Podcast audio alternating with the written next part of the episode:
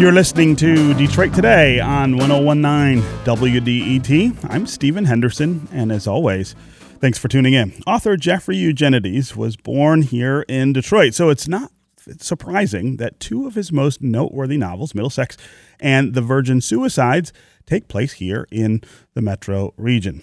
Middlesex won the Pulitzer Prize in 2003. And many of, many of us know The Virgin Suicides not only as a novel, but also as a movie adapted by director Sofia Coppola and starring Kirsten Dunst as one of the ill fated sisters growing up in the 1960s. The Virgin Suicides also turns 25 this year.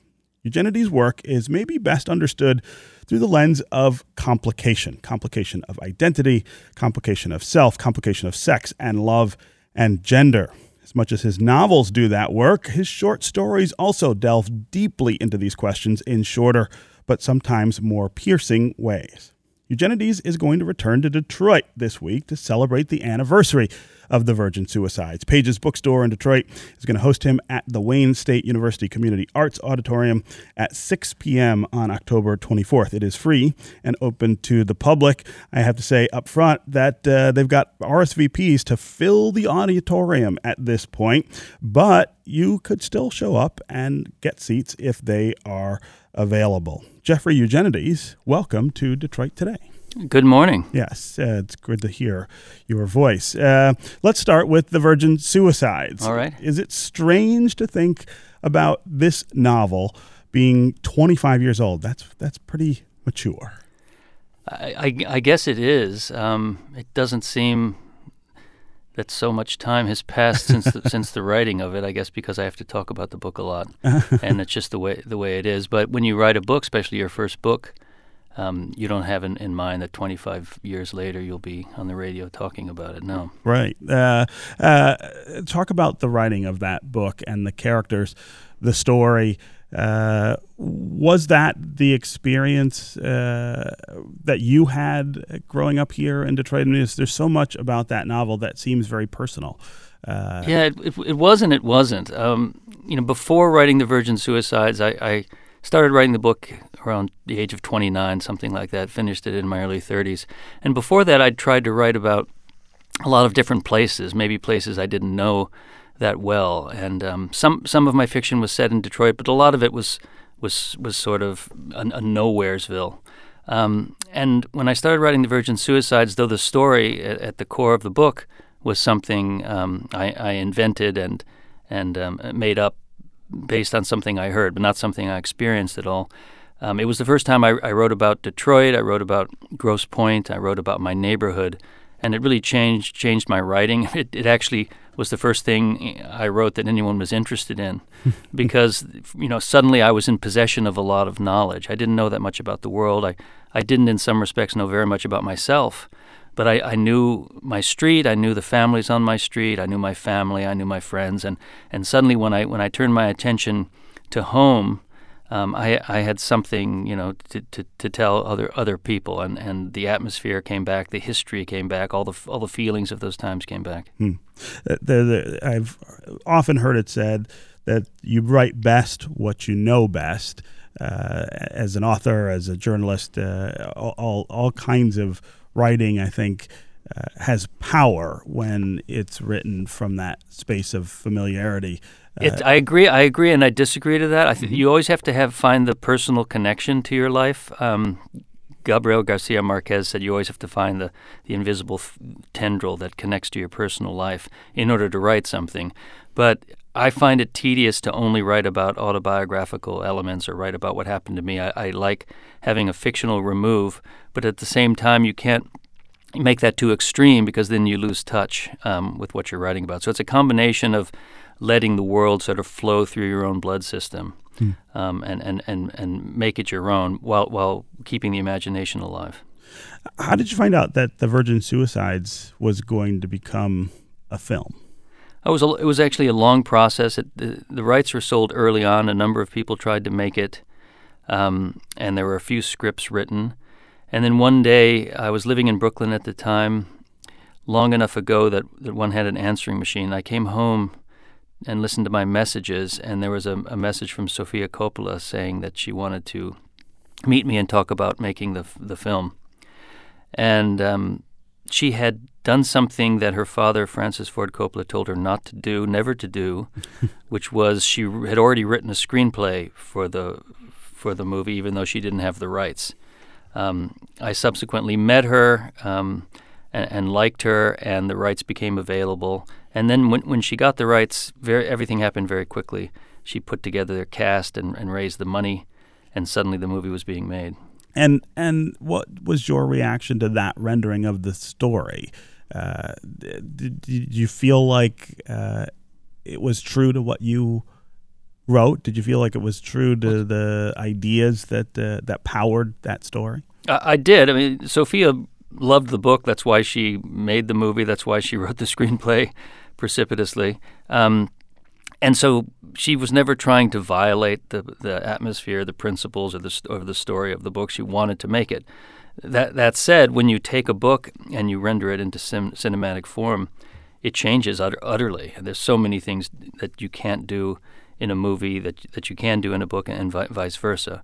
I'll just give one example. Mm-hmm. Uh, the the, narr- the narrator of the Virgin Suicides is a collective narrator of middle-aged men recalling their adolescence. It's a we narrator. Um, and you can't really locate who's telling the story. It's a it's kind of a, a choral narration.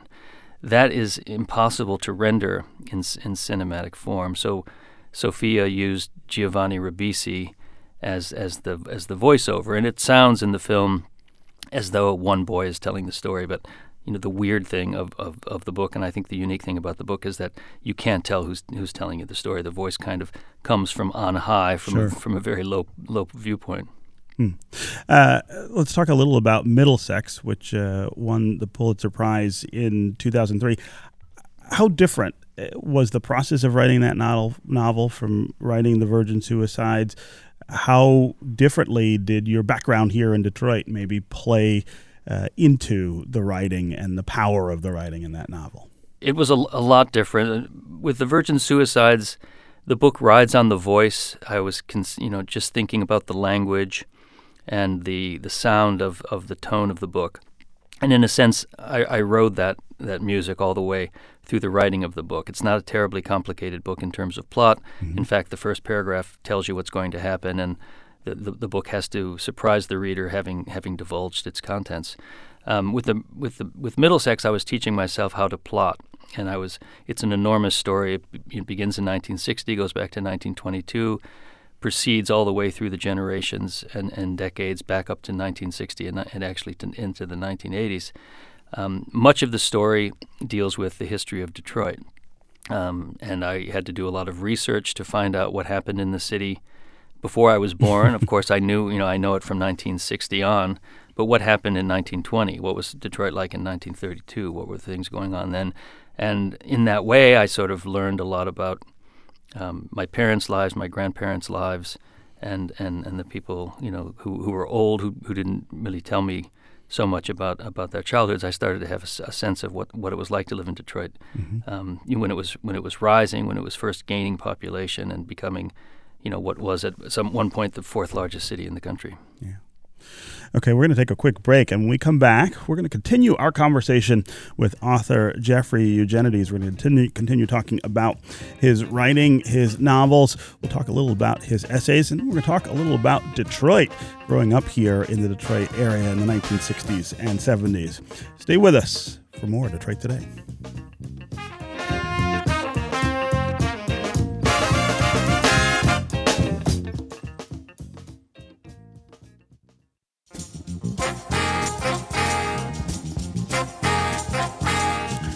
You're listening to Detroit Today on 1019 WDET. I'm Stephen Henderson.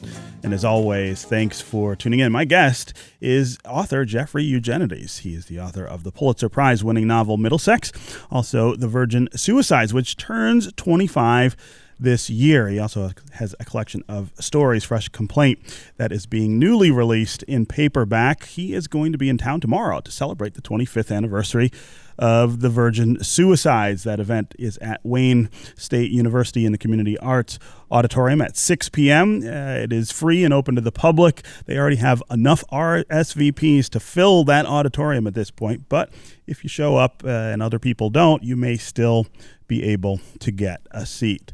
Uh, I want to talk a little bit about uh, a quote that I came across reading uh, about your essays. Last year, the Guardian newspaper in London quoted a 2005 essay you wrote called Great Experiment as saying, quote, one's country was like oneself. The more you learned about it, the more there was to be ashamed about. Can you cast that statement forward to today and think about all the things that have happened since 2005?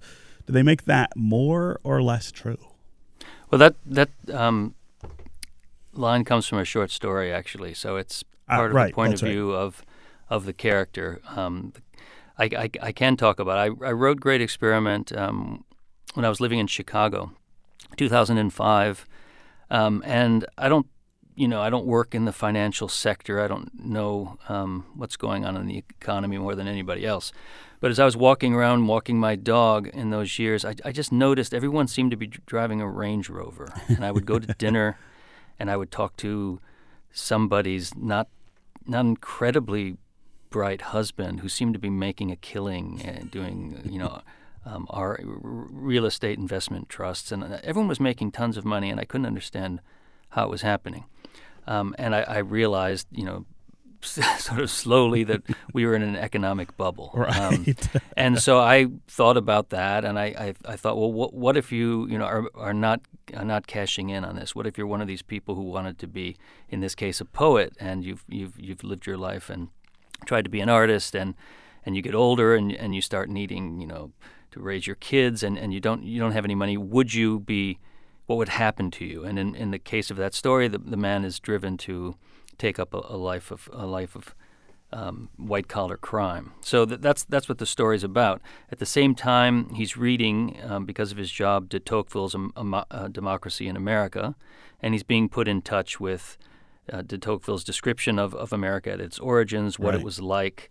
Um, and one of the things de Tocqueville talks about is the the equality of condition that the original American uh, citizens had in terms, at least the white population. There, there wasn't as much um, variation in terms of wealth. Everyone had about the same amount of money, um, and he thought d- democracy depended on that. So here's you know un- just another way to, to deal with this theme of, of income disparity. Um, and, and the kinds of things in terms of a, of a short story that it'll cause characters to do and people to do. Mm. W- When did you start writing? What was it that uh, drew you to this? Well, like everybody in in school, I, I you know they would have us write stories now and then. I remember being in at Trombley Elementary School in, in Grosse Pointe Mhm. Park, and they would give us the first half of a short story and tell us to finish it. And I, I, I remember loving doing that, trying to come up with the ending of a, of a story. So early on, I decided to be a writer. By the time I was 15 or 16, um, you know, in high school in, in, in, Detroit. hmm And uh, how did you know that long form fiction ultimately was the space that you wanted to occupy as a writer? Um, I guess I just I decided early. I'm pretty indecisive about most things in my life. I'm very indecisive about what I what I write. In in fact, I, I work on three books at once, trying to figure out which one, which one to do. I can never decide where, where where to live. But the one decision I made that was firm was that I wanted to write. I liked writing. I liked prose. I I like the uh, the immersion that that you get from from a reading experience. So early on, you know, that was that was my thing, and I never really second guessed it. Yeah, and you you come up with uh, a class or a group of writers uh, that also I think uh, have very notable work, but also very notable approaches to to, to the work. Uh, can you talk about some of your contemporaries, the people that you sort of uh, feed off of and who feed off of you, and and the work that has come out of those relationships? Well, you, you tend to get grouped chronologically um, with with people, and I guess that make that makes sense. Um, Nabokov said the famous line that um, novelists are, are the animals and, and the and the critics are the zoologists. So in, in, in that case, we we don't we don't know what our properties are like. We don't know what, what we're like, and we we can't say. But of the people who um, you know are around my age, whose whose work um, I, I, read with pleasure. Obviously, Jonathan Franzen mm-hmm. and, and, the late David Foster Wallace are, are people I I read and, and, and, and learned from. But it's, you know, I also will learn from Javier Marias, you know, the Spanish novelist who is older than I am, or, or Tolstoy, you know. So you never know um, where you're going to figure out. Um, you know what what you need. In fact, just yesterday, I won't I won't mention the the writer because it would be it would be unkind.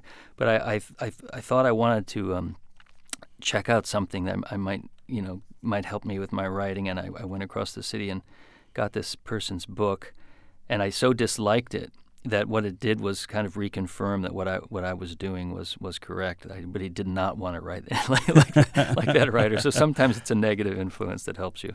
Uh, there have been some critics who've suggested that when you wrote the marriage plot.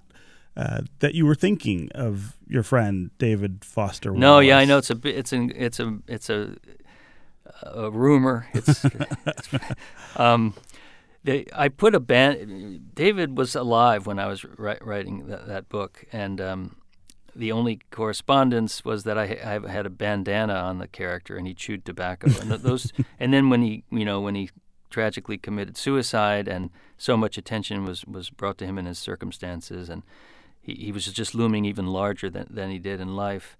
Um, people thought that it was somehow ab- about him, but you know, the book was begun long before that, I certainly wasn't intended to publish it. I, I thought he would be alive, and it wasn't going to be about him.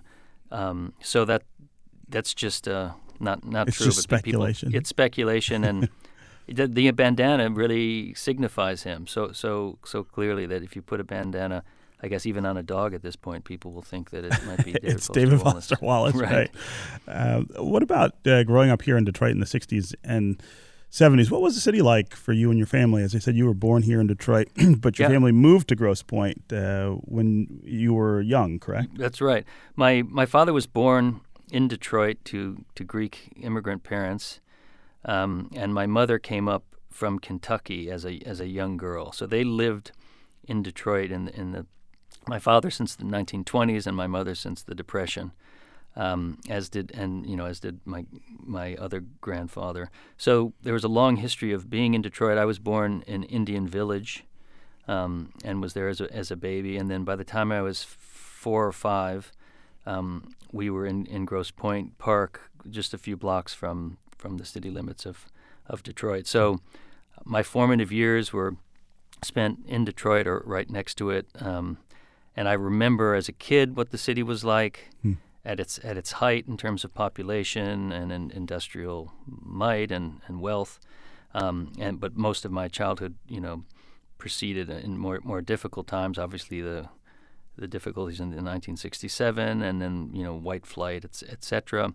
Et um, my my memories are of a city becoming smaller, less less populated, of of buildings being abandoned. My my grandfather's had a bar on Je- on Jefferson Avenue, hmm. and I remember seeing it operating, and then I remember it closed, then I remember it torched, and then I remember it bulldozed. Wow! So that's that's sort of what my my childhood memories were like, and because I was a kid, I thought this is normal. Like everything, every, this is what happens in, in, in life. Things are, you know, impermanent which is true. It was a it was a Buddhist lesson that I learned about seven years old on East Jefferson, um, but but uh, it was you know it was a strong thing to um, to confront when you're when you're young and, and life seems to you know be before you. You see everything kind of not ending, but things in, in extreme difficulty. Sure.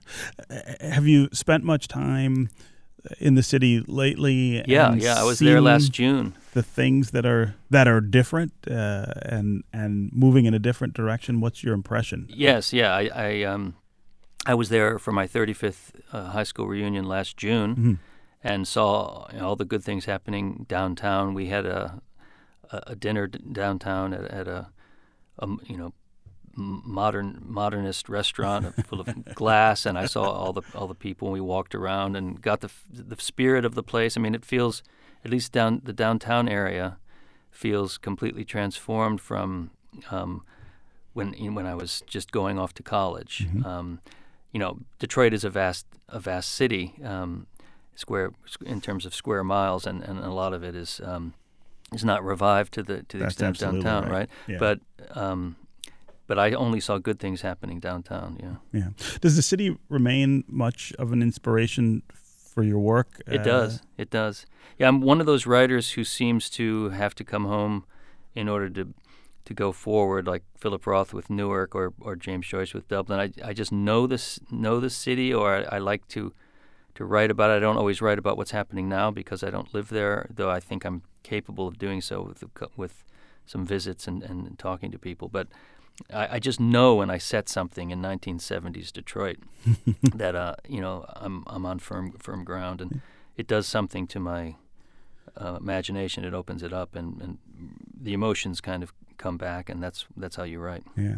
Uh, I'm always uh, reluctant to ask authors this, but but Yes, but I, I'm not writing anything anymore. You'll never, I'll never publish another Right, book. Is right. it going to be that? Uh, no, I was going to say, what are you working on? Yeah, well, it's going to be about Detroit again in Is the it? 70s. I'll tell you that much. Yeah. Wow. Uh, and and are you doing that now? Are you thinking about it? Are you close? No, I'm I'm doing it. I Yeah. have hundreds of pages that don't fit together, so that's my problem usually. Yeah. Is that how is that how the books always come together yeah, for you? it's not. It's a chaotic process. Um, i I wish I had a, a method or some kind of stable way to do it. It's it's not that way. I work with a lot of self doubt. I throw out hundreds of pages, get a different idea. I think a brighter idea, and I charge in that direction, and then I rethink it. So it's not it's not a it's an ugly kind of way to do. And is it a solitary experience for you, or there are yeah, there thank other God. people? Thank God it's a solitary. you don't drag anyone else into it. no, no, yeah, no one else. The carnage is limited to me. So Um, that's good. Are you still writing three books at once? Right now, I am. I have three different ideas, and there I have a you know many pages of each of them, and I'm trying to stick with the one, Wow. wow. um, which usually at some point does does happen. It's in the early stages, and early by early I mean you know about 150 pages right, each of these right. But that's almost, I would imagine, like choosing among your children, right? You've got three different things going on, and how do you decide Well, which one? I would hope I only have one child, but I would hope paternally I would be able to love all of them. I've I've compared it a little bit to to literary infidelity. I mean, it's it's sort of like you know all these other options you can always go, and they, they tempt you, but you should you should stay with with the one the one book that you're married to. Wow. Okay. Jeffrey Eugenides, author of the Pulitzer Prize winning novel Middlesex and The Virgin Suicides, which turns 25 this year. Thanks very much for being here with us on Detroit Today. Thank you. Mm-hmm. Good time. Uh, and again, Jeffrey Eugenides will be in town tomorrow to celebrate that 25th anniversary of the Virgin Suicides. The event is at Wayne State University in the Community Arts Auditorium. It is hosted by Pages Bookshop. It is sold out in the other, in the sense that uh, it is free and open to the public, but there are enough RSVPs to fill the auditorium already. But if you show up, uh, you may be able to get a seat if others don't take it. Uh, Pages will also have signed copies of his books after the event. That's going to do it for us today on Detroit Today. I'll be back tomorrow. I hope you will too. Detroit Today is produced by Laura Weber Davis and Jake Neher. The program director is Joan Isabella. Our technical director and engineer is Matthew Trevethan, and our associate producer is Gus Navarro. Detroit Today's theme song was composed by WDET's Sam Bobian. This is 1019 WDET, Detroit's public radio station, a community service of Wayne State University. We'll see you tomorrow.